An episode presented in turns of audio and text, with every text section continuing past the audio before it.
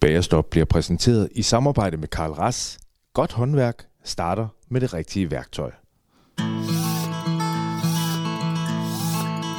Du lytter til Bagerstop, en podcast om motionscykling.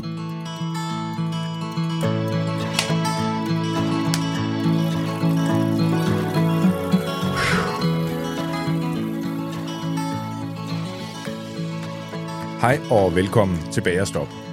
Podcasten for dig, som har mere ondt i stængerne efter en cykeltur, end Ace Ventura havde øh, efter at have fået et spyd i hvert lår i When Nature Calls. Og det er for dig, som får mere syre i selv samme lår, når du også op ad en bakke, end en cola-elskende gamer udsætter tænderne for i løbet af et helt LAN-party.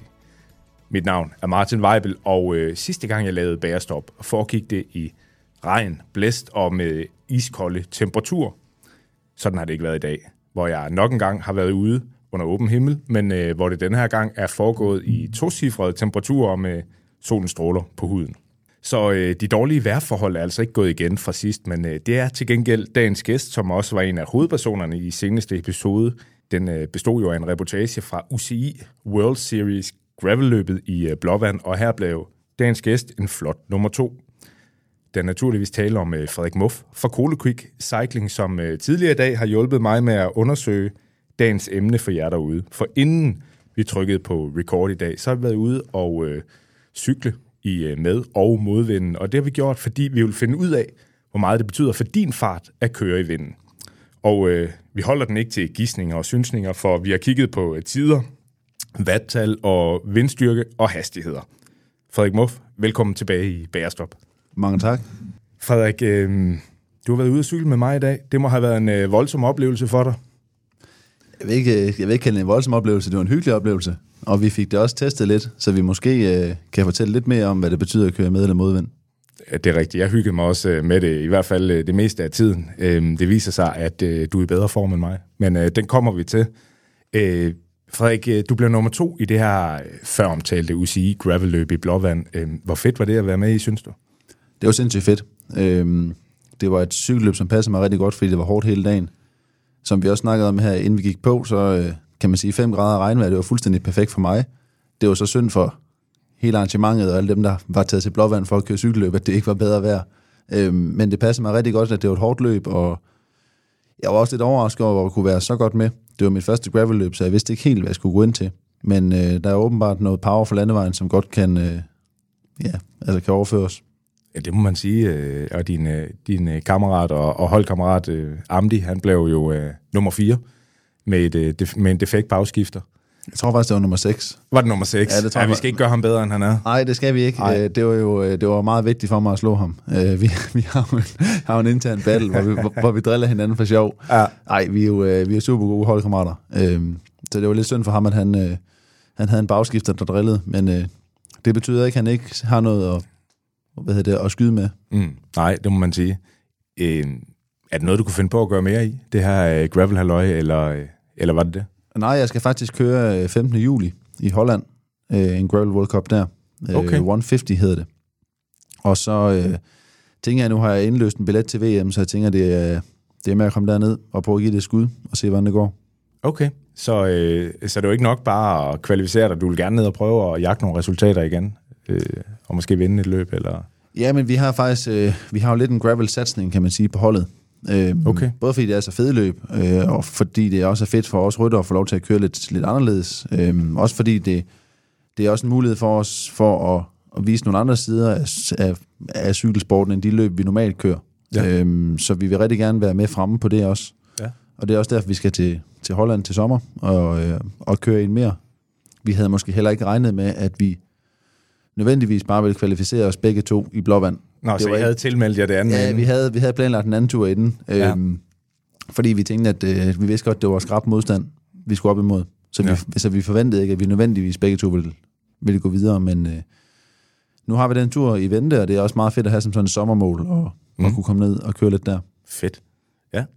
Ja, altså, øh, og, og noget jeg faktisk var lidt overrasket over, Frederik, det var, øh, nu kørte jeg jo lidt rundt på ruten og, og dækkede det her, at der var faktisk øh, flere tilskuere, end de gange, jeg har været til et A-løb, for eksempel. Øh, der var en del ude og, og se jer køre. Øh, var det noget, I lagde mærke til os? Eller sad I bare i zonen? Jeg vil sige, øh, ikke, ikke så meget på dagen. Øh, jeg havde godt nok travlt med bare at kigge på hjulet foran og følge med meget af tiden, synes jeg. Det var, det var meget hårdt, men øh, ej, der var lidt. Øh, jeg tror også, der havde været flere, hvis vejret havde været bedre. Men det er også, øh, jeg har været overrasket over, hvor meget omtale der har været, både på nationale og internationale medier af det. Øh, og det viser også noget om størrelsen på det, at det bare vokser og vokser. Ja. Og det var hårdt. Der var kun en tredjedel, der gennemførte det her, har jeg set efterfølgende. Så øh, I gennemførte ikke bare. I, I endte også i toppen, så der er lidt at skyde med. Det er der ingen tvivl om. Du blev nummer to i det her løb i, i Blåvand, øh, men du har også kørt øh, det store, prestigefulde danske UCI-løb, GP Herning. Det her landevejsløb, som øh, har en masse kilometer på grus også. Øh, det ved jeg, du også glæder dig til. Levede det op til forventningerne? Nej, det blev lidt et antiklimaks, vil jeg sige. Øhm, efter godt vel 110 km, der øh, knækker min bagskifter simpelthen. Fordi den der er kommet et eller andet op i den på en grusvej. Okay. Og det er desværre på et tidspunkt, hvor vores servicebil er oppe ved en anden gruppe, som sidder foran. Og øh, vi må kun have en servicebil med i Grand på Herning. Så der var ikke så meget at gøre, fordi min reservecykel, den var ikke til at komme til. Så jeg måtte øh, begynde at gå ind mod Herning. Og så var jeg så, så, så, var jeg så heldig, at efter et stykke tid, så kom vores, øh, vores hjælper derude på en... Øh, Okay. derude, derude på en grusvej og samlede mig op og øh, servicerede mig med øh, vand og cola og marcerintærte og alt det der. Så det var skønt, kan man sige. Men, øh, Det er ikke så glamourøst øh, lige der, hvor man begynder jo bare at gå ind mod Herning på en Nej, grusvej. nej, jeg vil sige, øh, de, de prøvede jo også at hjælpe mig fra neutral service, og de kom jo springende ud med både forhjul og baghjul, og Ja. Spurgte, hvad jeg skulle bruge, og så sagde jeg, jeg skal bruge en ny bagskifter også. Ja. Så kunne jeg godt se på dem, at det havde de sgu ikke lige i Nej, bilen. nej. Øhm, men det er, jo, det er jo sådan, det er, så man kan sige, for at være med fremme i et løb som Grand på Herning, skal man både have noget at skyde med, øhm, men man skal også have noget held. Øhm, og sådan en defekt som det der, hvor der ikke er en servicebil bagved, det er bare, det er bare så et uheld, og så er der ikke så meget at gøre ved det. Når du har mærke, om, om, om benene er der den dag, eller om, om det nok alligevel ikke var blevet til en topplacering, eller hvad, hvad er din fornemmelse? Jamen, som cykelrytter, der siger man jo altid bagefter, at hvis, hvis det ikke var sket, så havde det været den store triumf.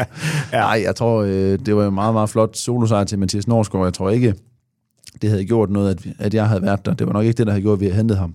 Øhm, men at det havde nok betydet noget for mig, og det havde også betydet noget for holdet, vi havde været flere mand til at køre om, kan man sige, anden og tredje pladsen. Øhm, fordi ja. jeg, jeg sad i den gruppe, som, som ville komme til at gøre det. Ja. Øhm, så det er jo ærgerligt, når vi i forvejen kun er seks mand til start, og så miste en mand på det. Og også for mig selv, som havde sat mig op til, til løbet hele året, kan man sige, og så miste den mulighed. Men ja. sådan er det lidt i cykelsport. Øhm, det, er en, det er jo en sport, hvor man taber øh, 99 ud af 100 gange, og Ja, det må man bare leve med.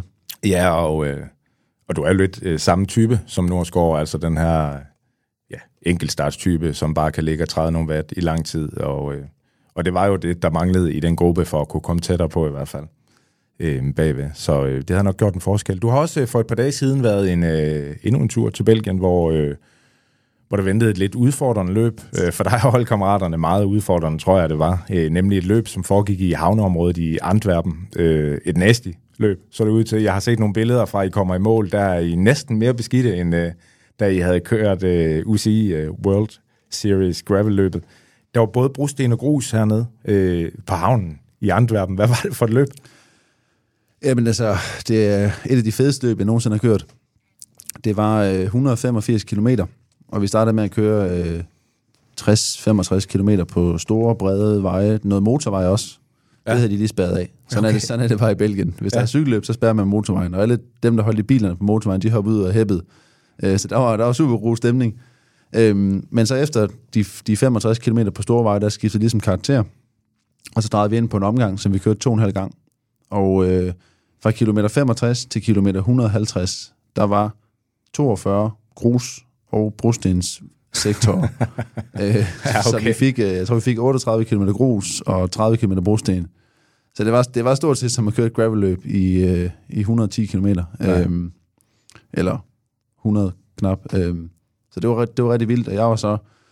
Jeg vidste godt, at den positionskamp ved med omgangen, det var, den ville blive vild, så jeg tænkte, det var en fordel at komme ud foran. Så jeg rammer så, kan man sige, morgenbrød, og kommer afsted med fire andre. Og øh, da de så endelig kommer op bagfra, så kom de op i en 17 eller 18 mands gruppe, tror jeg, hvor vi så sidder med to af mine holdkammerater, Mads Andersen og Niklas Pedersen. Og så sidder vi pludselig tre mand øh, ud af 20 og Ja. skal køre, øh, køre fuld finale. Så det var fedt.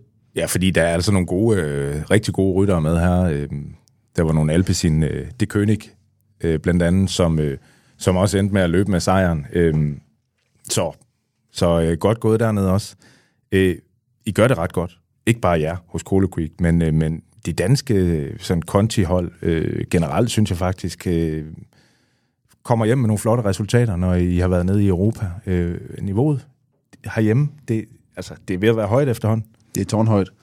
Øhm, og noget af det, der faktisk er vildest, det er, at man kan sige, det er jo ikke... I Danmark har vi jo ikke en, en meget bred elite. Vi har jo sådan set en smal elite. Vi har måske øh, 125-130 rytter i A-klassen. Men det er bare gode rytter alle sammen.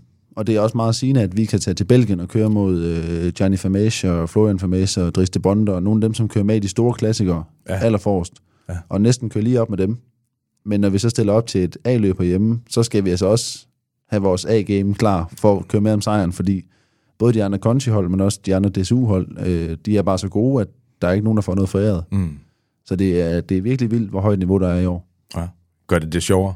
Det er jo fedt. Det er også noget af det, som gør, at vi stepper op, kan man sige. Øh, hvis, hvis vi bare skulle øh, træde med højre ben for at vinde dagløb, så ville det ikke være fedt at køre cykelløb. Øh, så det er jo fedt, der er nogle modstandere, som gør det godt. Det er også en inspiration, at man kan sige, øh, så kan man se ryttere, som er måske, øh, hvor jeg betragter dem som værende nogenlunde på mit niveau. Hvis jeg kan se, at de vinder, så tænker jeg, så kan jeg jo også vinde. Mm. Dermed ikke tage noget for deres sejr, men, men det, er jo, det er jo fedt at se, at, øh, at folk er så gode. Ja. Jeg ved ikke om noget af det, der mangler for, at, at, at, at sporten udvikler sig endnu mere herhjemme. Øh, det er sådan noget, som, som det TV2 gjorde igen i år, hvor de transporterede både GP Herning og Fyn rundt øh, på tv. Øh, kunne det, altså, skal vi ikke have endnu flere af de her løb i, i fjernsynet, af de her hjemlige løb? Det vil i hvert fald gøre øh, en hel del forskel for os. Jeg tror også, at, at meget af det, som mange savner i det professionelle felt, kan godt være, at løbene er meget kontrolleret. Og man kan sige, at når vi kører cykler på hjemme, så er der, øh, det, det er fuldt bange og angreb fra kilometer 0, og der er drama hele vejen. Ja. Øhm, så det, jeg tror faktisk, det er en relativt attraktiv, øh, kan man sige, vare at se på. Men det er jo lidt den der med, hvad kommer først, høn eller ægget, fordi kan man trække seere til at sende løbende, og, og det, det er også rimelig omkostningstungt at sende løb, men det vil ja. helt klart gøre noget for dansk cykelsport, det vil også gøre noget for talentudviklingen på sigt, at der var noget mere opmærksomhed, og det vil gøre noget for alle de sponsorer, som smider penge i sporten nu, mm. at de fik endnu mere opmærksomhed. Ja. Så øh, det vil være fedt. Ja. ja, altså der var også jo detaljer den dag, men jeg vidste godt, hvad jeg valgte. Det var de danske løb begge dage her, fordi øh, der var altså mest action på. Øhm, og, og det er sjovt det her med at kunne se, øh, hvem er måske de næste, der kommer ud og skal køre på allerhøjeste niveau, og også bare, hvem er de bedste herhjemme. Øh, det er altså godt vedløb. Øhm, Frederik, jeg vil øh, gøre mit til at give jer lidt shine, ligesom TV2 gør, og, øh, og så skal vi jo et, til at snakke vind. Men øh, inden vi kommer så langt, så øh, skal vi have kage. Det, det har rigtigt. du som altid fortjent, og øh, lige præcis i dag har jeg også fortjent en lille smule, for jeg har også været ude at cykle. Øh, det kunne have været tunesisk kaffebrød med en opskrift af Harlevbæren for øh, MOF. Siden vi har været sammen sidst, er der jo sket det revolutionerende, at din avis Aarhus har opsnappet, hvordan det, den østjyske cykelverden har ramt et sort hul, efter at Harlevbæren trak stikket. Vi er begge blevet interviewet om det her. Øh, ja, men det, det er jo en fodnote. For vigtigst af alt, så fik den her øh, dygtige journalist jo altså fingre i opskriften fra Harlevbæren. Øh, og det var, det, var, det var den oprindelige, så det var sådan noget med 4 km og altså hvis det kan gøre det ekstremt ekstrem store mængder, men, men det kan man jo også godt spise, øh, lige nøjagtigt det her. De har offentliggjort den her opskrift, det kan man gå ind og finde det kan I gå ind og finde derude. Det er fantastisk. Den dårlige nyhed er, at jeg ikke har noget at bage dem i dag. Øhm, jeg har været nødt til at, at køre ja, 100 meter herfra til, til Galtenbergen og, og få fat i noget brød til os. Øh, men til gengæld er det også tunesisk kaffebrød. Det er de begyndt at sælge hver Ej, eneste stærkt. dag. Prøv lige at kigge på dem. De ja. ser lidt anderledes ud end, øh, end dem, vi kender fra Harlev. Det må, jeg, det må jeg nok sige. ja, ja. Se nu der. Altså, det er jo egentlig... Det, det, det, er jo, det er jo en flot udgave, de laver her. Ja, det er jo meget elegant. Ja, ikke også? Jo. Her er der lidt. Øh, mandler på toppen, som er ristet af, og så er der noget sukker. Øh, altså lidt mere flade. Øh, Jeg tror, en lille smule lavere massefylde. Det er naturligvis alvorligt øh, skuffende til sammen. Prøv lige at tage en bid. Så, hvis der er nogen, der kan bedømme, jeg prøver lige at tage. Vi tager lidt snit herinde i midten, så vi får det hele med. Jeg kan godt se ude. Ah. Ja, ja.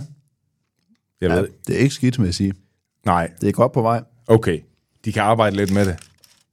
Nej, jeg faktisk sige, de rammer den faktisk meget godt. Nå, gør de det? Ja, det synes jeg. det er meget vigtigt, og, det er også en af hovedpointerne, som øh, bagermester Charles fra Harlev, han sagde, det er, at man må aldrig bage dem for meget. Nej. Det er jo meget, meget vigtigt. Ja, det var det, det vigtigste. Ja, Ja. fordi hvis man bager dem for meget, så bliver de tørre, og jeg synes, de har ramt en god balance her. Ja. Ja, for de skal være sprøde også. Ja, men en lille smule bruning på overfladen, Ja. lille smule sprødhed, Ja. men stadig med den der meget bløde øh, creme, borgmester og masse, ja.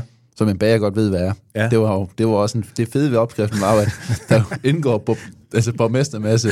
Ja. Øhm, og han ikke havde behov for at uddybe det, for Ja. han sagde, det ved man godt, hvad er. Jeg synes, det, Jeg må indrømme, at jeg ikke helt var klar over det, men øh, jeg mener jo, at den her artikel øh, i din avis, altså den, det er jo legendarisk arbejde af, af journalisten, og øh, han hedder Anders Mikkelsen. Vi skal have lobbyet lidt for, at han får Gavlingprisen, ham der. Altså, jeg har sjældent set et mere gennemarbejdet stykke journalistik end det der. Jamen, jeg vil sige, jeg var også blown away, da han simpelthen ringer til mig og vil høre ind til Harlev Bagerens lukning, ja. og hvad det betyder. Ja.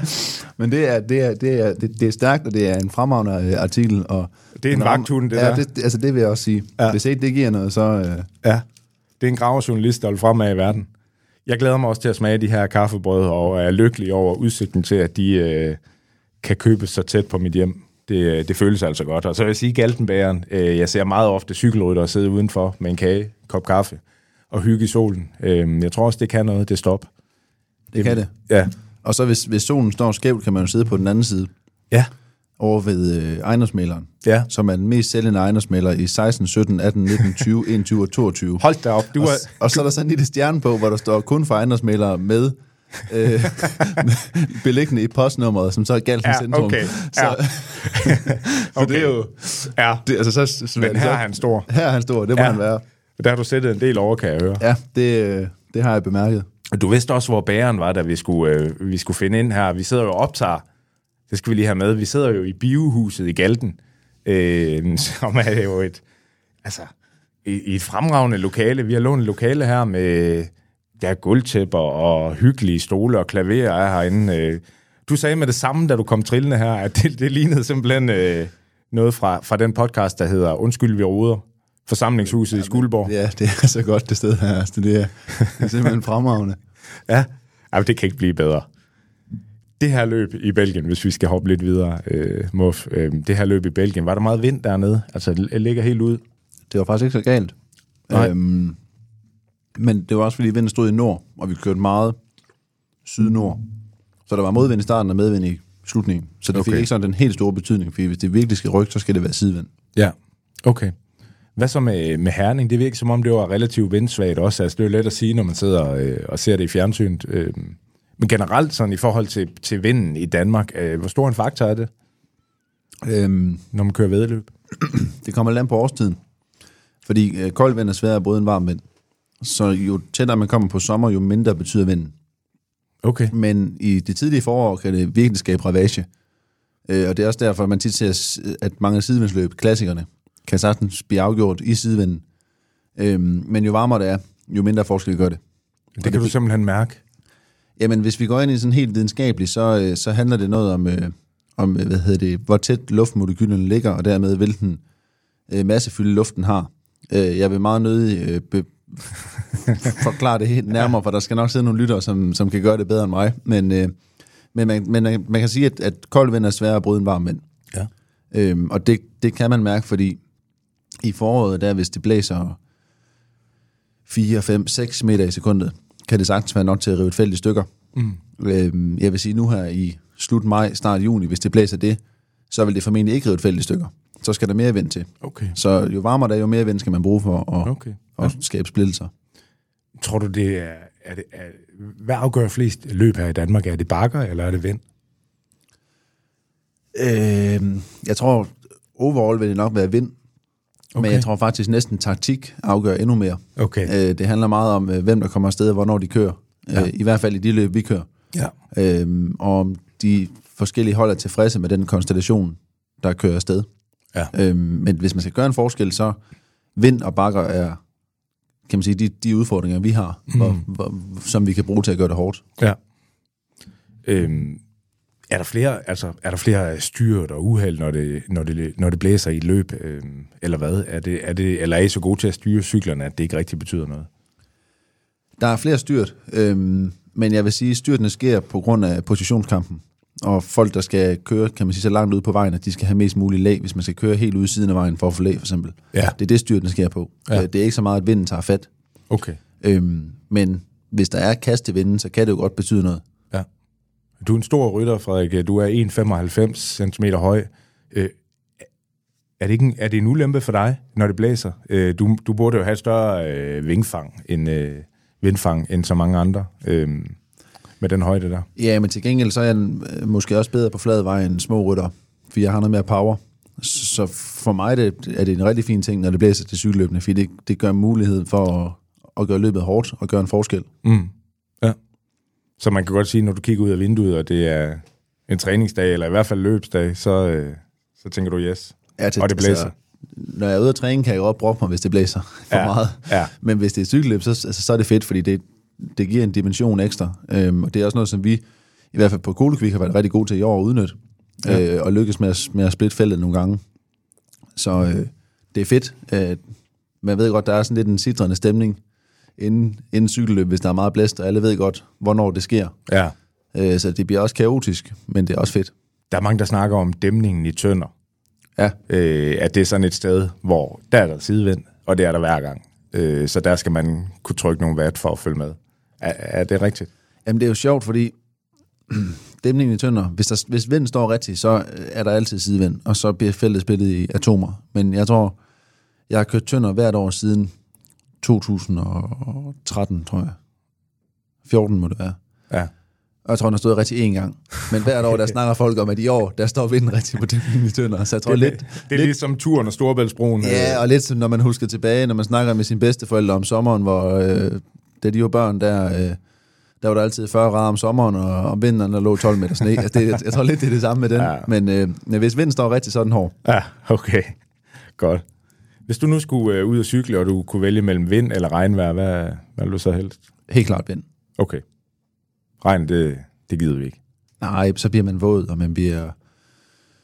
Det er fint til cykelløb. Jeg har ikke noget mod at køre cykelløb i regnvejr. Øh, jeg synes ikke, det er så fedt at træne i. Jeg synes godt, det kan være sådan lidt tungt og træls. Mm. Øhm, så vil jeg hellere have det, det blæser meget, så jeg er tør. Ja, okay. Hvor har du egentlig oplevet den værste vind, han, Frederik? Du har cyklet mange steder i Europa efterhånden.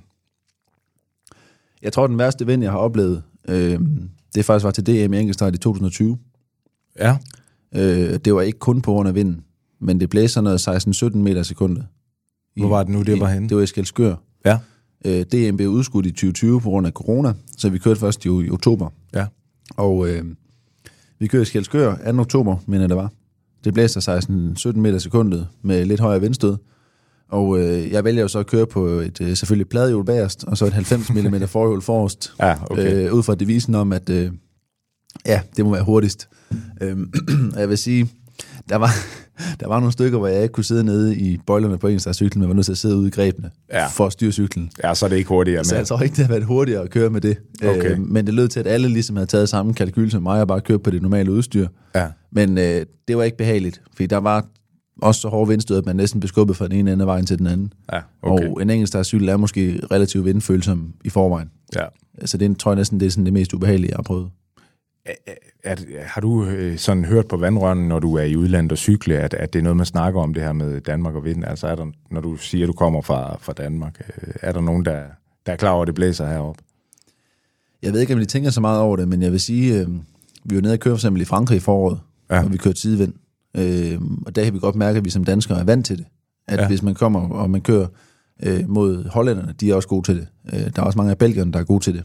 Men ryttere fra Spanien eller Italien eller Tjekkiet er måske lidt mindre vant til, at det er vinden, der er afgørende. Ja. Så øh, jeg tror, at alle danske cykelryttere og alle danske motionister ligesom er vokset op med, at vinden er bare en del af det, vi har herhjemme. Mm.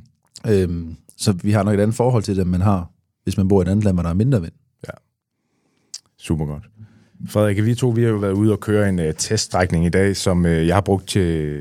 Ja, jeg havde egentlig oprindeligt brugt timevis på Strava for at prøve at finde den rigtige, fordi det er jo virkelig svært at finde øh, det rigtige øh, stykke her øst mod vest og, og omvendt øh, i det her område, uden at der er alt for mange højdemeter. Men øh, ikke desto mindre, så øh, har vi været afsted, og, og målet det er jo være at afdække, hvor meget den her vind betyder, når vi cykler, ganske enkelt. Øh, jeg var lige øh, ude og måle vinden, mens, øh, mens du cyklede øh, her mod øh, biohuset i Galten. Øh, og det er, den blæser i dag en, øh, mellem 4 og 6 meter i sekundet. Det er sådan, det, ikke, det blæser, det er ikke vindstille, men det er heller ikke øh, stormvejr. Altså det er sådan en meget standard dag i Danmark, det her. Øh, hvad synes du om den øh, teststrækning, vi fandt frem til? Det var i hvert fald perfekt i forhold til at finde øh, med- og modvind. Så det var rigtig fint, og øh, ja, jeg synes faktisk, den var god. Ja, enig. Den, øh, den var ikke så lang, og det var viste sig også at være en fordel for mig. Øh, men det kommer vi tilbage til. Øh, vi skal høre meget mere om de her resultater lige om lidt. Øh, først så skal jeg lige smide en tak ud til alle jer derude, som øh, støtter Bagerstop på tier.dk. I er mere værd for øh, de her fedt procentsforøgende lydbølger, end øh, buksefedt er for en nybegynder, som nægter at tage sine underbukser af inden under bibshortsene. Og mere seriøst, det er virkelig fedt, at I har lyst til at hjælpe til med at få det her til at give mening for mig. Når du støtter, så er du samtidig med i lodtrækningen om øh, super fede produkter fra øh, Fusion. Øh, det er det her danske sportstøjsbrand, som har hjemme lige syd for Aalborg, som laver cykeltøj, som ligger helt oppe i verdenseliten. De producerer blandt andet til verdens bedste triatleter, men også til professionelle cykel, øh, cykelryttere, som øh, her Muff er over for mig. Øh, og så giver de også mig noget cykeltøj en gang imellem. Vi sidder faktisk begge to i vores fusionscykeltøj og optager det her lige nu. Næste gang, så kan du vinde øh, et helt nyt, innovativt pro- produkt, øh, nemlig den særlige Tempo Jersey, som er en cykeljersey, som er udviklet med det mål for øje at være så hurtig som overhovedet muligt. Muff sidder i den. Den har ingen lynlås, øh, og øh, de har kørt rundt på, på cykelbaner nede i Odense, tror jeg det er, og, og testet det, øh, for at gøre det så hurtigt som muligt. Øh, for hver 5 kroner, du støtter mig i lodtrækningen her, så holder du ikke alene liv i bagerstop, men du får også et lod i de her løbende lodtrækninger. Frederik, vi er lige nødt til at høre noget om den der jersey, Tempo Jersey, som man kan vinde næste gang, øh, som har en værdi af 1.500 kroner, tror jeg det er. Du har en ret stor aktie i den her øh, cykeltrøje. Prøv lige at forklare, hvordan, øh, hvordan dit fingeraftryk er, har været på den. Ja, man kan sige, at jeg har været med til at teste. Øh, jeg vil sige, at den største aktie, den tilfælder helt klart øh, de skarpe gutter hos Fusion, som har ligesom har haft både ideen og, og udførelsen og lavet prototyperne på det, så jeg har ligesom været med til at, at verificere, at det, det fungerer og været testpilot på det. Øhm, og det, det, som man kan sige, det er, at, at den er jo innovativ på den måde, den ikke har nogen lynlås. Øh, Dermed ikke sagt, at man ikke har set det før, det er der også andre trøjer, der har haft, men, men man kan sige, det er ikke så meget det, at lynlåsen er fjernet, for den sidder sådan set på maven på et sted, som ikke er så betydningsfuldt i forhold til aerodynamik. Men, øh, men i og med, at man har fjernet lynlåsen, så er det muligt at, at sy en trøje i en mere tætsiddende konstruktion, og man får nogle bedre muligheder for at, øh, og kan man sige, sy den, så den sidder perfekt, både på den enkelte rytter, men også sådan et, et bredt udsnit, at den faktisk vil sidde ret, altså, hvad er det, rigtig fint på alle. Og ja. så, har vi, øh, så har vi haft materialer i det, der hedder metervartunnel, som er en vindtunnel udviklet til at teste tøj. Ja. Øhm, og ligesom testet øh, forskellige materialer, det der sidder på, øh, på ryggen, og det der sidder på maven, og det der sidder på armene, og teste det, for at prøve at lave en trøje, som fungerer sådan til et godt udsnit af landevejshastigheder. Øh, så det vil sige, de, de hastigheder, som man vil møde, hvis man kører en hurtig træning eller et cykelløb. Ja, okay. Så øhm, dermed ved vi også, hvorfor du kunne træde... Åh oh, nej, du trådte jo flere værd end mig. Ja, men, Men, den, men der har været noget, det har der også, fordi du, du sidder jo en helt standard øh, s- hvad hedder det, cykeltrøje, der har helt sikkert været en forskel. Okay. Og hvis vi testede forskellen, tænker jeg også, at du vil både kunne mærke og se det på resultaterne. Okay, så stor forskel er der. Ja, det er, Savner du nogensinde den her lynlås? det har jeg faktisk ikke gjort, øhm, men det er også fordi, at den, kan, den er syet på en måde, så den sidder meget, meget, meget behageligt. Øhm, det kan godt være lidt sådan en, første gang man tager den på, kan man godt tænke sådan, det er lidt underligt det her, fordi man. Ja. er så vant til, at der skal være en lynlås. Ja. Øhm, men jeg savner den ikke, og øh, der bliver også arbejdet på, ved jeg, i Aalborg, om, øh, om man skal prøve at lave en endnu tyndere version til sådan en sommerbro. Ja. Øh, jeg ved ikke lige, hvor langt øh, projektet er nu, men, men vi har jo haft den med øh, til bjergløb i Østrig, og vi har haft den med på, på træningslejr, hvor der var øh, 6-27 grader øh, op ad stigninger. Ja. Øhm, og den, jeg, jeg har ikke savnet lynåsen, også fordi, at, at materialet på maven er kølende, øhm, Okay. så man faktisk får noget, noget køling på det, når man, når man sveder. Ja. Er det sjovt at være med til at, at udvikle på det her? Det er fedt, og det er også, man kan sige, vi er jo det eneste kontinentalhold næsten, tror jeg, på verdensplanen, som har en, en tøjpartner på den måde. Det er jo noget, som normalt er forbeholdt øh, Team Jumbo Visma eller Ineos, at man, man har en partner, så her kan jeg tage til Aalborg, så kan jeg snakke med, med Anders, der sidder i udviklingsafdelingen, eller med masser og, og Per, der ejer af det, og sige, kunne det ikke være en idé, at vi prøvede det her? og så går der øh, som oftest øh, 10-14 dage, og så er der lavet en prototype på noget. Ja. Øh, og de kan også finde på at ringe til mig og sige, kunne det være en idé at... Øhm, så det er sindssygt fedt, og jeg tror også, øh, jeg tror også på, at vi får en fordel af det, fordi vi kan både, være, altså både præge det, men også få noget af det bedste, fordi der bliver arbejdet så meget på det. Det lyder godt. Det her med at være aerodynamisk, som, øh, som du har været i dag, og, og menneske vindmodstanden, altså det er jo godt at kunne, når man kører i modvind. Øh, I forhold til at kapere den her vind, modvind især, hvad kan man så gøre for mentalt at cope med den? Øh, vil du sige, altså gør du noget særligt? Eller, eller kører du bare, og, uden at tænke over det, fordi du, kører, du har kørt 14.000 km i år, du kører rigtig meget på cykel. Øh, men jeg tror, der er mange derude, som, som synes, det er en mental udfordring øh, at komme igennem den her modvind. Altså, jeg tror bare, jeg kører faktisk. Øhm, jeg plejer jo tit at planlægge min tur, så jeg starter med at køre modvind og slutter med at køre medvind, fordi så er det sjovere at køre hjem. Øh, og hvis jeg så endelig gør det omvendt, så sidder jeg og fortæller mig selv, at det er smart at køre med modvind, fordi så, så kan det godt blive rigtig hårdt hjemover, hvis jeg træder mange watt. så får jeg god træning. Mm. Øhm, men jeg tror egentlig bare, at man må, man, må, man må på en eller anden måde se det lidt som, som et bjerg. Der bliver jo tit snakket om danske bjerge, og det er modvind, og det er det jo, fordi det er jo sådan en, man skal over. Øhm, men det kan være en fordel at sidde og se frem til, hvad der kommer næste gang, man kommer om i sidevind eller medvind, for at komme ja. væk fra det. Ja. Og ellers så kan det jo være en fordel at køre flere sammen, så ja. man ligesom kan dele som modvind, så den ikke bliver helt så tung, ja. som hvis man sidder helt alene og, øh, og gemmer med det. Jeg så en øh, efter det her gravelløb, en øh, hollænder, der har været heroppe, øh, som, som skrev øh, en underrubrik i sin artikel øh, fra, sit, fra sit løb, øh, en der har en hjemmeside, en blog, at øh, wind is Danish for mountains. Altså, det her det er vores bjerge. Det er ligesom at køre i bjerge og være her i Danmark, og det var til med en dag, hvor det ikke blæste så meget, som det kunne nede ved Vesthavet og Østenvind den her dag. Øhm, vi har meget af det her vind, og, øhm, og det har jo, du, du nævnte selv før, øh, Frederik, den her enkeltstart, eller ja, enkeltstart i Skelskør, hvor, hvor du havde pladehjul og 90 øh, mm høje fælge på forhjulet. Tænker du over det materiale, du vælger, øh, afhængig af vind, eller kører du det samme? Jeg kører faktisk stort set altid det samme. Øhm, men det er også fordi, det, man kan sige, de, de hjul, vi kører på, det er næsten hjulene, synes jeg, der er mest specifikke i forhold til, hvordan man styrer i vind. Øhm, og det er måske også dem, man kan ændre på, hvis det blæser rigtig meget. Men jeg vejer næsten 80 kilo, øhm, og ligger sådan, kan man sige, rimelig stabil på vejen, også når det blæser meget. Og jeg kører altid på 60 mm hjul. Øhm, ja. og, og, og de, det er meget fældeafhængigt, kan man sige. Har man sådan en gammel øh, V-fæld, øh, som de klassiske hjul var før i tiden, som er høj, kan den godt være meget følsom med vind. Okay. Øh, men i producenterne på næsten alle moderne hjul er gået over til at lave sådan en U-fæld. Hvis man, sådan kan, hvis man kan forestille. Rundt, ja. ja, præcis. Øh, og det betyder også ofte, at de er mere stabile i sidevind. Så okay. hvis man har nogle hjul, som er, som er stabile i sidevind, øh, det er næsten der, jeg synes, der er mest det kræver mest i forhold til valget. Ja. Øhm, I med- og modvind, der, der mærker man det ikke så meget. Nej, okay, så du gør ikke så meget rent cykelteknisk øh, lige dig? Nej, det er faktisk Nej. det samme altid. Ja. Okay. Jeg vil så dog sige, at belært af erfaringen fra Skelskør øh, 2020, der tror jeg, det havde været hurtigere at køre med et 50 mm forhjul for eksempel, ja. og så kunne styre sin cykel, end det havde ja. været at køre med et 90 mm forhjul. Ja. Så skulle jeg ud i sådan nogle forhold, hvor jeg vidste, at jeg ikke kunne styre cyklen, eller ville få svært ved det, kunne jeg godt finde på at gå ned øh, mm. og der ville lavere hjul. Nu har vi testet med- og modvind i dag. Øh, men hvad med sidevind? Cykler man langsommere, når der er sidevind, end hvis der næsten ikke var nogen vind? Det kan man ikke rigtig sige. Øhm, altså, jeg, jeg tror, det, det, så hvis der er sidevind, hvis der er meget sidevind, vil det selvfølgelig tage noget af farten. Øhm, men det er, ikke, det er ikke så udslagsgivende, som det er med med- og modvind. Øhm, man kan sige, det er også sjældent, der er, der er sidevind, som i sidevind. Hvis man forestiller sig en, en rytter, som kører lige ud, og der kommer vind ind fra lige præcis fra siden, som ofte vil den jo stå en lille smule ja. med- eller modvind, og ja. det vil så have en betydning. Hvis den står en lille smule i med-sidevind, så kører man selvfølgelig stærkere, end man gør i modsidevind, øh, mm. eller man gør i modvind, men, men det, er, det er sjældent, man kører med den der helt, ja. helt rette vinkel. Ja, det må man sige.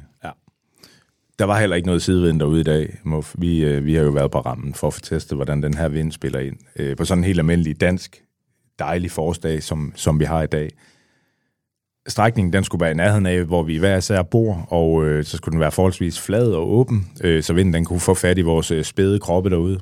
Øh, men det, det, det har simpelthen vist sig at være sværere end at knække Enigma og finde en strækning, der, der kunne leve op til alle de krav, jeg i hvert fald havde.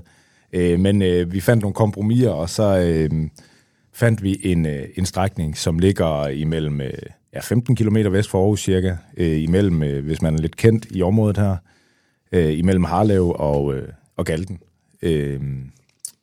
Og ja, og den var cirka, var det 1,19 den her strækning, var 1,2 kilometer.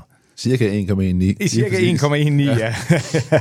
ja. vi er nede i marginalerne her, det er, det er meget videnskabeligt, øh, eller også er det ikke, men, øh, men det er, det var 1,9 vi endte med. Øh, 1,19 vi endte med, så... Øh, og helt fladt, det var det ikke, men, øh, men der var heller ikke ret mange højdemeter på det her øh, stykke. Øh, så øh, ja, hvordan vil du beskrive øh, strækningen her, Frederik? Et, øh... Jamen tæt på det fladeste, man finder i området her i hvert fald. Ja. Det er rigtig svært at finde nogle helt flade veje omkring Aarhus. Øhm, også specielt fordi, at vi i dag har haft en udfordring, at der simpelthen er nordvestenvind. Ja. Som jo ikke er så tit, vi har det. Øh, så, så vi er nødt til ligesom at lige at, at finde en strækning, som passede i forhold til det, som var relativt flad. Øhm, men jeg vil sige, en, en umiddelbart en rigtig fin teststrækning, ja. øh, som mindede meget om hinanden i begge retninger. Ja. Øhm, ja. Så den, øh, den fungerede rigtig fint. Og så, så gør det ikke så meget, kan man sige, rent testmæssigt. Det er jo ikke, skulle man teste øh, rent videnskabeligt, skulle man jo faktisk bare gøre det, vi gjorde, og så gøre det rigtig mange gange. Ja. Man kan sige, det kommer nok ikke som en overraskelse, det kan jeg nok også godt break nu, øh, at vi kører hurtigere medvind, end vi gør i modvind.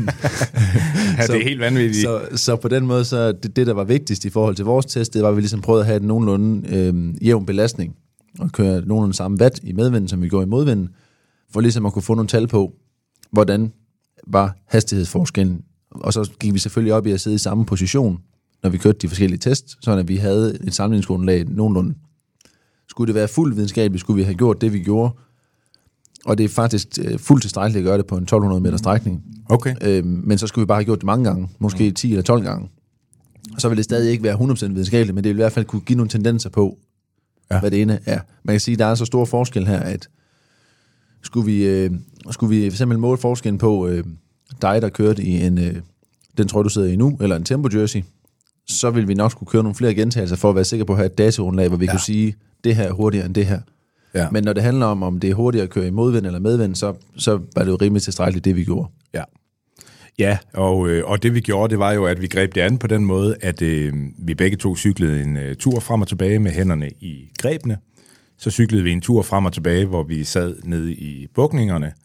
Øhm, og så skulle jeg prøve at sidde på juledej til sidst, Frederik, både frem og tilbage. Øhm, sidst nævnte her, det var det værste, jeg har prøvet siden uh, Harlev Bærens. Endeligt.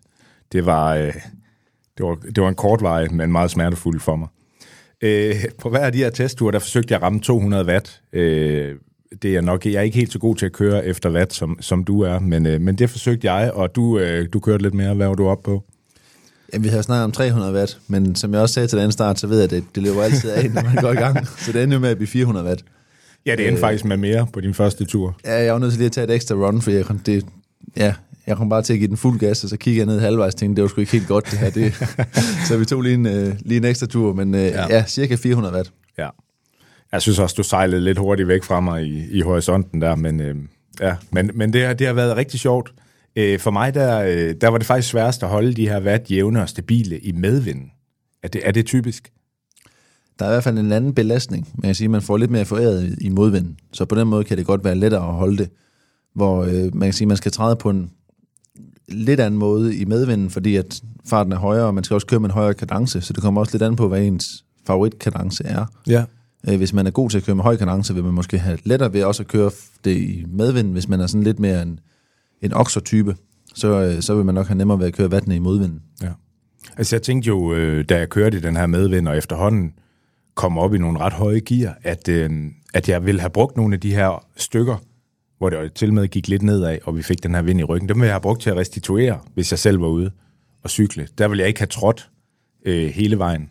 Øh, jeg ved ikke, om det, om, det er, om det er normalt for en cykelrytter, for en, for en motionsrytter, at man vil øh, typisk holde lidt frihjul, øh, hvis man får godt med fart på, og, og så træde lidt igen. Men, øh, men det, jeg kan mærke, det er den måde, jeg restituerer lidt på undervejs. Øh, du virkede til at... Altså, man kunne heller ikke rigtig se det i dit ansigt, om du kørte, om det var hårdt eller ikke hårdt, eller, og at de trøje, det var meget jævnt. Men, øh, men det er selvfølgelig også det, du skal kunne, når det er, at du skal klokke nogle gode tider i, i enkeltstart. Øhm, oprindeligt så var tanken med det eksperiment, Frederik, at, at det egentlig bare var dig, som skulle, øh, skulle cykle, men vi fandt ud af, at det er i fællesskab, øh, at, at det kunne være sjovt, at jeg også gjorde det, fordi øh, vi må indrømme, at du, du er simpelthen ikke god nok til at sidde på cyklen som en almindelig motionist. Øh, det, du er simpelthen for smidig. Du kan nå dine tæer, er jeg sikker på. Øhm, så, så derfor så, øh, så skulle jeg ind og, og være en lidt mere gennemsnitlig motionist. Øhm, helt overordnet, hvad betyder vinden så øh, for dig, som, som kører 400 watt, øh, kontra mig, som kører 200 watt? Har vinden forskellig indflydelse på vores cykeltur? Øhm, det har det jo lidt på en måde. Øh, man kan sige på den måde, at jeg vil jo køre højere hastigheder. Og højere hastigheder vil også betyde noget i forhold til den vindhastighed, der rammer mig. Øhm, så man kan sige, vindhastigheden vil normalvis være eksponentiel i forhold til hastighed, så det vil kræve flere watt at øge farten fra for eksempel 40 øh, til 45, end det vil fra 20 til 25 normalvis. Øh, det betyder også noget, hvis man går rigtig nørdet ind i det, for øh, tøjvalg for eksempel, ja. at øh, der er nogle metervarer, som er hurtigere ved høje vindhastigheder end andre metervarer. Så i bund og grund skulle vi være helt fuldstændig nødt det igennem. Så hvis vi skulle lave for eksempel en enkeltstartstart til dig og en enkeltstartstart til mig, så ville det faktisk måske være forskellige materialer, vi brugt. Okay. Fordi at den ene dag skulle være optimeret til det ene, og den anden skulle være optimeret til det andet. Ja, okay. Meget, meget interessant. Øh, men lad os lige prøve at sammenligne øh, et par tider her. Hvis vi kigger på den tid, som vi hver især kørte, øh, da vi var nede i bukningerne. Øh, hvor lang tid tog det så dig at tilbagelægge de her øh, 1,2 kilometer med 400 watt? Nu skal jeg lige prøve at finde det rigtige segment her, fordi det er jo jeg har oprettet en del segmenter i forbindelse med... Ja, det som man måske ikke ved som lytter, det er jo, at Marsen han har oprettet et sted mellem 12 og 14 segmenter, som han, og der er jo simpelthen ikke en feature på Strava, der, der sekventerer, hvis de Ej. hedder det samme, så de hedder altså det samme. Men, ja, øh, det var, det, det, der var lidt øh, plads til forbedring. Øh. Men det må være uh, tur nummer to, der var nede i, uh, i bukningerne for mig. Jeg kørte i grebene første gang. Kørte, ja. du, kørte du i grebene første gang, eller bukningerne første gang? Jeg kørte i grebene første gang. Okay, så er det tur nummer to. Vi kan også starte med grebene. Skal vi starte med grebene? Ja, det, skal det er nok det nemmeste. Ja. Jamen, der hedder min tid i modvinden, den hedder, der kører jeg med 40,5 km i timen. Ja. Og i medvinden, der kører jeg med 52,4 km i timen. Jeg kører øhm, cirka 10 km langsommere i timen end dig, øh, både den ene og den anden retning. Øh, 31,8 km i timen i, i modvinden, og øh, 41,3 km i timen i medvinden, øh, hvor vi sidder oppe i de her øh, bukninger. Og jeg fokuserer på, at jeg ikke skal ned og være aerodynamisk her, øh, og, øh, og, men bare sidde, som, som man vil gøre, hvis man er ude på en længere motionisttur. Det, der er interessant her, Frederik, udover at du er meget hurtigere, øh, selvfølgelig, øh, og at medvinden har en kæmpe impact på, hvor hurtigt man kører, det er jo også, at det her det faktisk er din hurtigste stilling, mens det er min langsomste. Umiddelbart. Det hører lidt sammen med, kan man sige, måden, man griber det an på. Fordi øhm, for sjov blev vi enige om, at jeg skulle prøve at køre dem så aerodynamisk som muligt. Fordi at øh, den hurtigste position for mig, og for faktisk også for, for mange, vil faktisk være at sidde i grebene, i stedet for at sidde i bukningerne. Så af den årsag, der prøvede jeg at sidde så sammenkrøllet, som jeg kan sidde i grebene, og som jeg normalvis vil sidde, hvis jeg for eksempel skulle føre et udbrud, eller hvis jeg havde skulle køre alene hjem øh, i et, i et, i et hvad hedder det, cykelløb, så sidde så, så, så kompakt og så lille som muligt. Øhm, og det, det gør, det er ligesom, at man kan, hvis man kan forestille sig, at man med, når man har bukket armen set forfra, så fylder de faktisk på de fleste mindre, end hvis man har lidt mere strækte arme nede i bukningerne. Ja. Øhm, og det er jo lidt interessant også, at lavt er ikke nødvendigvis altid hurtigere. Så selvom man føler sig som en, øh, som en rigtig vedløber, når man øh, går ned i bukningerne, og man tænker, nu skal det gå stærkt, så kan det faktisk godt være en position, der er langsommere, hvis man kan sidde mere kompakt, en lille smule højere. Ja. Øhm, så det var ligesom også det, vi prøvede med, at jeg ligesom sad så aerodynamisk som muligt i begge positioner, øhm, for at prøve at se, hvad er forskellen på, på kan man sige, en, en hurtig position i grebene og en hurtig position i bukningerne. Ja. Ja. Hvad siger du til, øhm, prøv lige at nævne igen, øh, din, øh, din gennemsnitshastighed i modvinden og i medvinden? Ja, den hed 40,5 i øh, modvinden, og den hed 52,4 i medvinden. Ja. Hvad siger du til den forskel? Er det, øh, er det, er det som du kender den?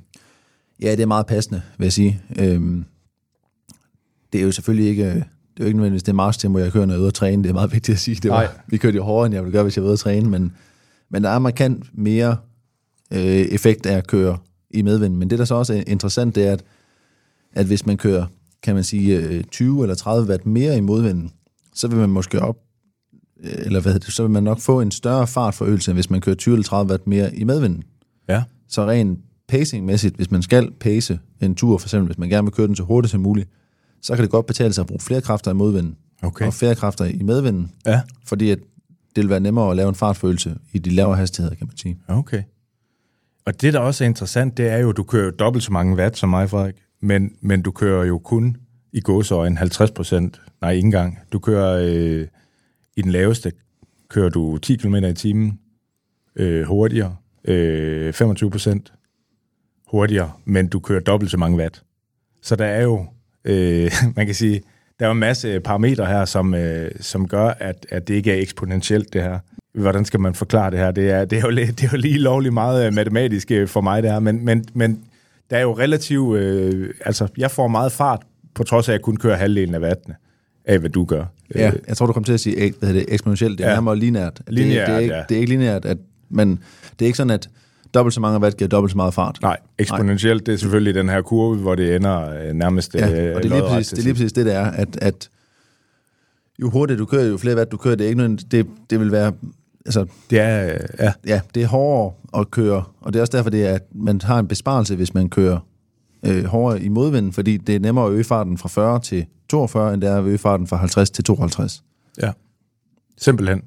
Ja, godt. Lad os tage øh, bukningerne nu, øh, og den fart, vi, øh, vi opnåede.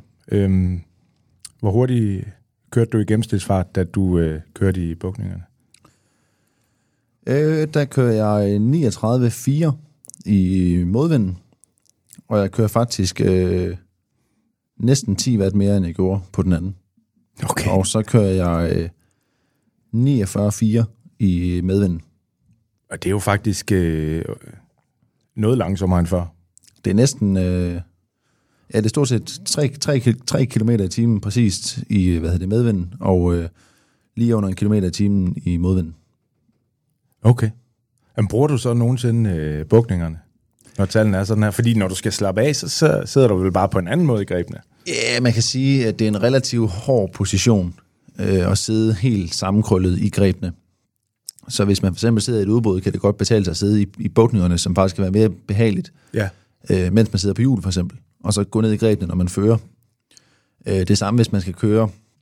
Jeg kører jo ikke i den mest aerodynamisk mulige position, når jeg er ude at træne, det vil jeg ikke kunne holde til. Så, øh, så skulle jeg have en eller anden superryg.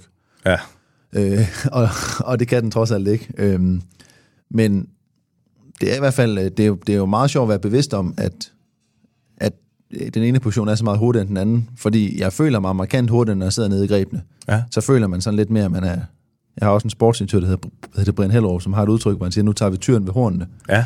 som betyder, at nu skal man bare ned i, Nu skal vi fremad. ja, nu skal man ned i bukningerne og køre så hurtigt som muligt. Ja. Øhm, men det er jo faktisk langsommere, end det er at sidde i grebene. Ja. Øh, og det, øh, det er også en, som kan være lidt, øh, lidt svær at forklare nogle gange, fordi man tit føler sig hurtigere i bukningerne, end man gør i grebene. Ja, nu skal du høre min tid. Frederik, da jeg sad i bukningerne, altså i grebene, der var det i modvinden øh, 31,8 km i timen, jeg havde. Da jeg sad i bukningerne, var der 31,8 km i timen, jeg havde. Der var ingen forskel. Øhm, det er jeg meget overrasket over. Også fordi, at jeg netop ikke gjorde mig umage for at være aerodynamisk i grebene. Øh, men, øh, men, men, men det her, det er, jo, det, er jo, det er jo sort på hvidt, det her. Øh, I medvinden var jeg øh, et sekund hurtigere, øh, da jeg sad i bukningerne. Et sekund hurtigere. Altså, det er jo fuldstændig samme tider, jeg har her. Øh, det er alligevel lidt vildt.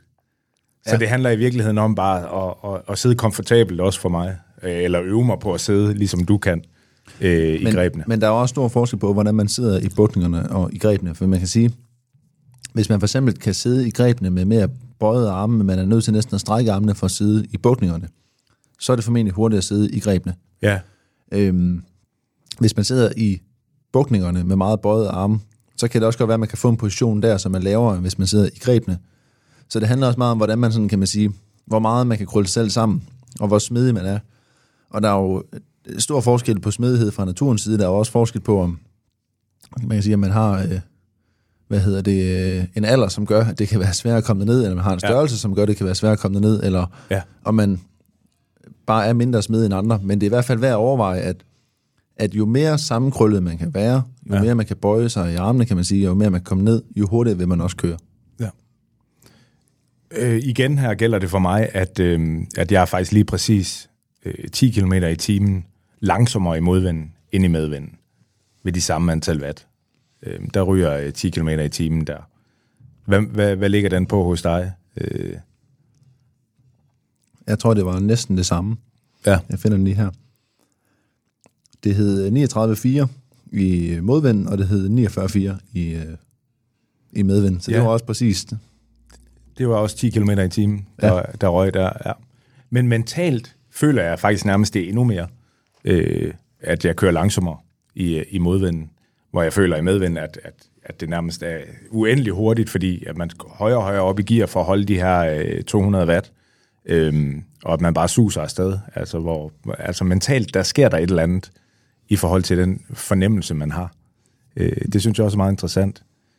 Øh, lad os nu lige øh, lad os hoppe videre til, øh, til det øjeblik, hvor jeg overvejer at kaste min cykel i grøften og gå op til det paddelcenter, der ligger længere oppe ad vejen, og melde mig ind i stedet for. Øh, og overveje simpelthen, om det er der, jeg er. Fordi den sidste test, Frederik, der skal jeg ligge på hjul af dig først i modvinden. Det var den lette, kan man sige. Og så skulle jeg forsøge at følge med dig øh, i medvinden bagefter. Du skulle øh, holde de her 400 watt, som, øh, som du har kørt hele tiden, øh, da du testede alene. Øh, og så skulle jeg simpelthen se, om jeg kunne følge med, og hvor meget det så øh, betød for min watt, at jeg kunne ligge på hjul. Og det var fint nok i teorien, indtil du øh, satte mig. Øh, cirka cirka 200-300 meter fra, fra slutpunktet på, øh, på ruten i medvinden. Der, der kunne jeg simpelthen ikke følge med mere. i modvind. I modvinden, undskyld. Ja, der kunne jeg ikke følge med dig mere. Øh, på den her strækning, der kørte jeg øh, noget hurtigere, end da jeg kørte selv. Øh, og jeg kørte også flere watt. Jeg kørte 39 km i timen for at, at forsøge at følge med dig.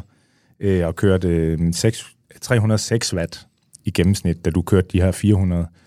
Og der eksploderer jeg jo så på et tidspunkt, og, og øh, mere eller mindre triller op til målstregen. Så, så jeg har kørt mange watt, øh, indtil jeg ikke kan følge med dig mere, selv i modvinden. Øh, der er du inde på, der, der er noget teknisk, jeg godt kunne forbedre lidt. Ja, for jeg vil sige, jeg kiggede ned på et tidspunkt, og der var, der var relativt langt ned til dit forhjul fra mit baghjul. Øh, og der vil jeg sige, hvis, hvis du havde siddet tættere på, ville du helt klart have mærket en markant øh, besparelse, fordi du sad relativt langt fra mit hjul. Ja, jeg, jeg, jeg er simpelthen ikke mod til at køre tæt nok på dig.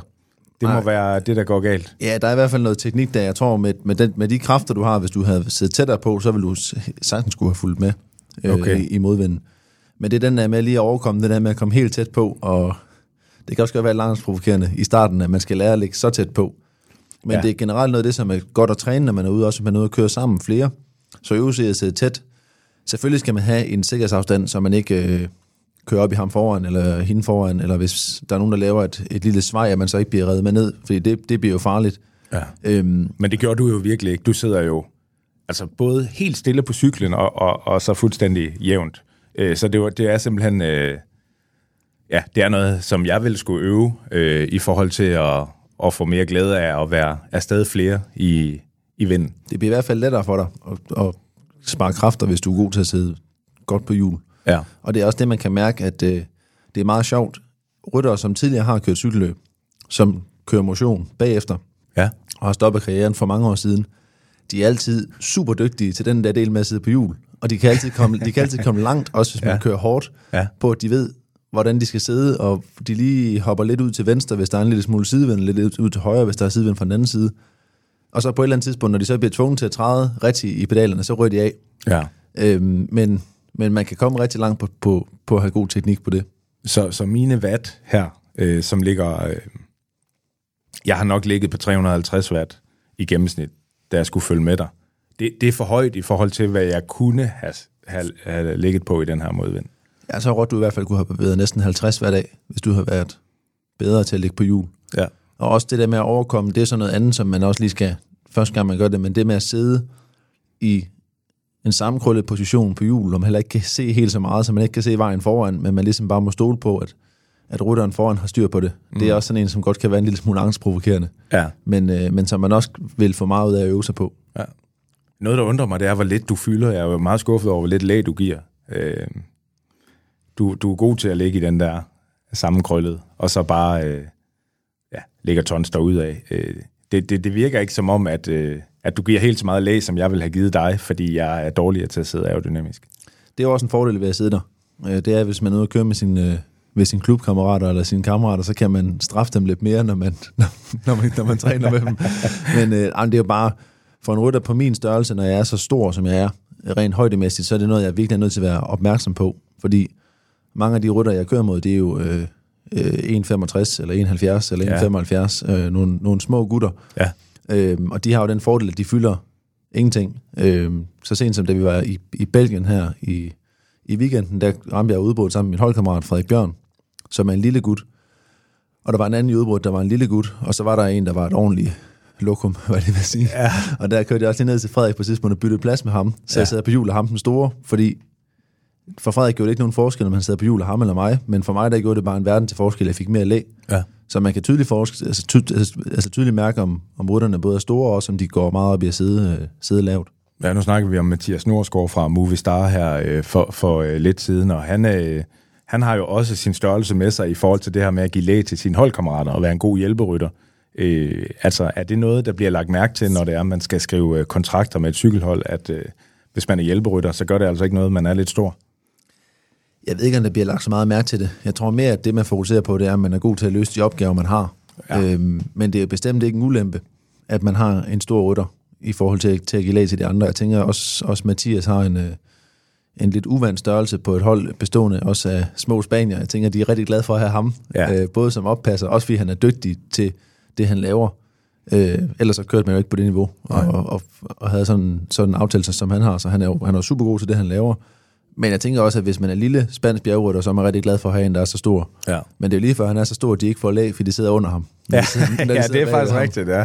Ja, det er rigtigt. Det er helt oppe i anden sal, han sidder. Ja, det er tæt på. Øh, vi kørte også i medvind, øh, hvor jeg skulle sidde på hjul, men på det tidspunkt, der, øh, der havde jeg næsten købt paddlebattet, øh, og, øh, og moralsk var jeg knækket, og tænkte, jeg er nok nødt til at begynde at træne lidt mere.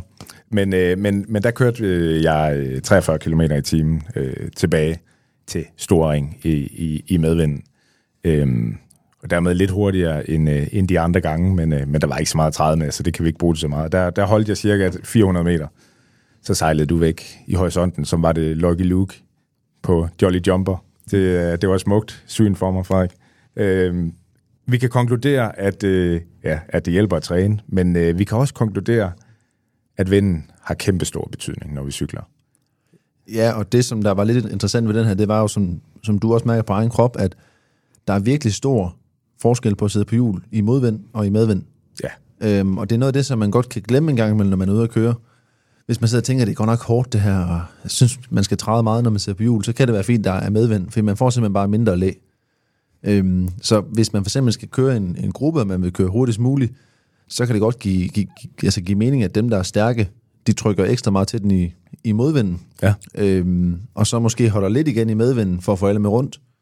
Øhm, fordi hvis man bare kører samme effekt hele vejen rundt som gruppe, så vil, øh, så vil det blive markant hårdere på hjul i medvinden, end der i modvinden. Ja. Ja, det her, det svarer vel til øh, den vind, vi har i dag. Det er vel omkring 15 km i timen, øh, hvis vi sådan omregner til, øh, til cykelhastigheder. Øh, og så kan man jo så enten lægge dem til eller fra, øh, i forhold til, at man kører i med- eller modvind, og, og hvor hurtigt man cykler. Altså, det, det, er, det er jo en stor forskel, der er her. Øhm, ja. Men øh, hvis vi skal opsummere på, på testen her, Frederik, hvad kan vi så sige? Vi kan sige, at øh, for mit vedkommende, øh, ingen forskel overhovedet, om det var nede i grebene, eller op i, eller op i grebene, eller nede i bukningerne. Øh, for dig var du faktisk hurtigere i grebene.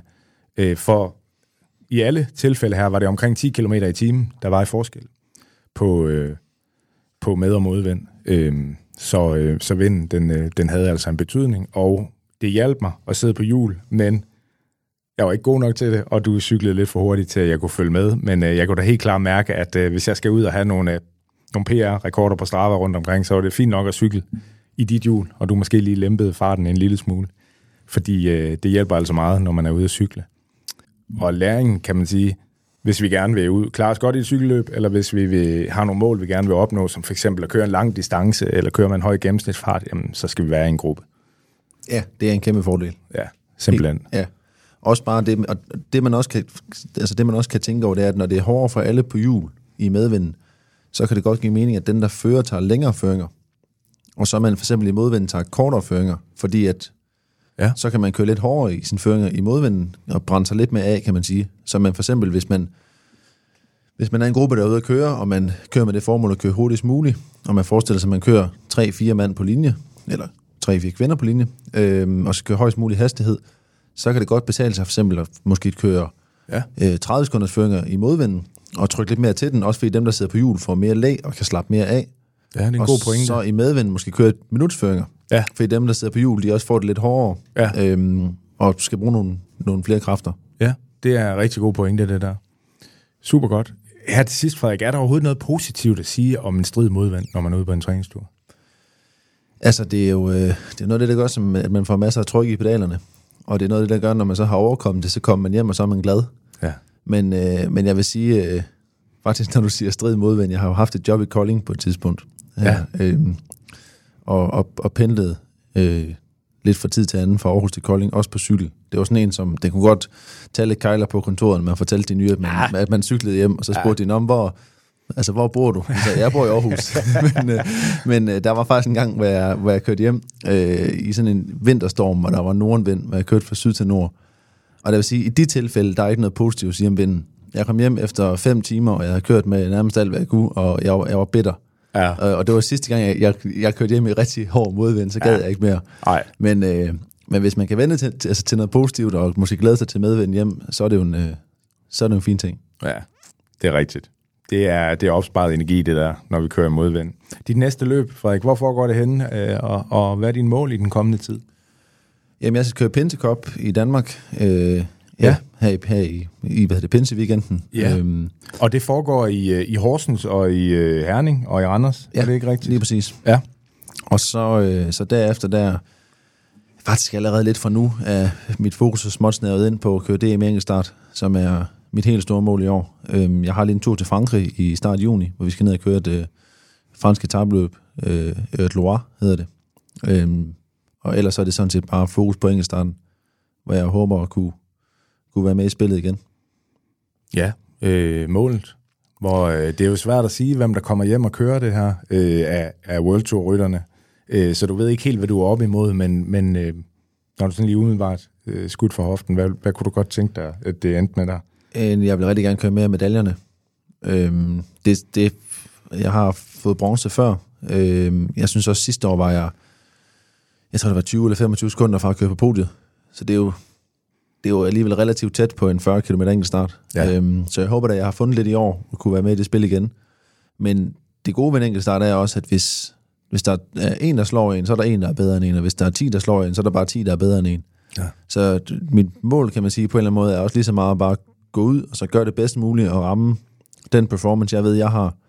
Og om der så er 0, forhåbentlig, eller 2, eller 3, eller 4, eller 5, der slår mig, det må, det må ligesom være op til dagen. Er, er, er tøjet hurtigere i år? Altså, det, det, er jo, det er jo fusionen, I skifter til. Gør det en forskel på, på den præcis den samme rute, skal I jo køre op i Aalborg? Øh, kommer det til i sig selv at gøre en forskel, hvis du træder nøjagtigt det samme og sidder præcis på samme måde? Øh, det barberer i hvert fald så meget af, øh, ud fra de test, vi har lavet, at øh, jeg sidste år var kørt på podiet, og måske også havde været, været tæt på at være dansk mester. Øhm, så på fast. den måde, så har vi fundet en del på det. Øhm, det svære ved sådan noget er jo, at man kan sige, at Mathias Norsgaard, der blev dansk mester sidste år, eller, eller øh, Mads P., eller Skelmose, eller, eller Kort, der kører rundt om pladserne lige ved podiet, de har jo formentlig også fundet noget. Så jeg ved jo ikke, om vi har fundet mere, end de har fundet. Nej. Men jeg har i hvert fald fundet nogle ting øh, siden sidste år. Øhm, så hvis jeg har haft det udstyr, jeg har nu sidste år, så havde det været meget tæt på en Dannebrogs trøje. Så forhåbentlig så har de andre ikke fundet helt så meget til i år. Det kunne være rigtig sjovt. Og når vi så kommer til den her DM enkeltstart i juni, vil du så helst have, at det blæser en halv pelikan, eller må det gerne være komplet vindstille? Jamen allerhelst vil jeg faktisk gerne have vinden drejer, hvis det er muligt. Så jeg har medvind ud og medvind hjem. Men øh, ja. den er nok nemmere, og jeg tror, den vil være nemmere at pace for mig, hvis det, sådan, øh, hvis det blæser øh, enten ikke særlig meget, eller sådan moderat. Jeg tænker, sådan en halv pelikan kunne godt, øh, godt blive en træls omgang. Ja, godt. Med det, så vil jeg sige tak øh, til dig, Frederik Muff, for at være med i Bagerstop øh, igen i dag. Du ved jo mere om øh, cykelsport end en øh, Pokémon Go spiller ved om Pikachu. Så øh, tak, fordi du gad øh, cykel forbi mig og, og Bagerstop i dag, og, og held og lykke i de her kommende cykelløb. Tak, og det var så lidt. Det er altid en fornøjelse. Det er en kæmpe fornøjelse. Øh, også at du derude bag højtalerne er med. Jeg håber, at øh, du er blevet lidt mere rustet til at besejre modvinden efter episoden her. Det var i hvert fald øh, hensigten. Og husk nu at komme ud og cykle, også selvom det lufter lidt. Husk også at nyde det, og ikke mindst at hilse på alle dine øh, medcyklister i Lykra, som du passerer på din vej. Øh, hvis du har været i godt selskab undervejs, øh, og gerne vil have endnu mere bærestop, jamen, så gå meget gerne ind og støt skidtet her på øh, tier.dk. Husk også at abonnere, og husk at spise en hel masse kage. Husk også at træne lidt. Det har jeg fundet ud af i dag, at, øh, at det muligvis giver mere end at spise kage. Det skal jeg lige hjem og tænke lidt over. Vi høres ved derude lige om lidt igen.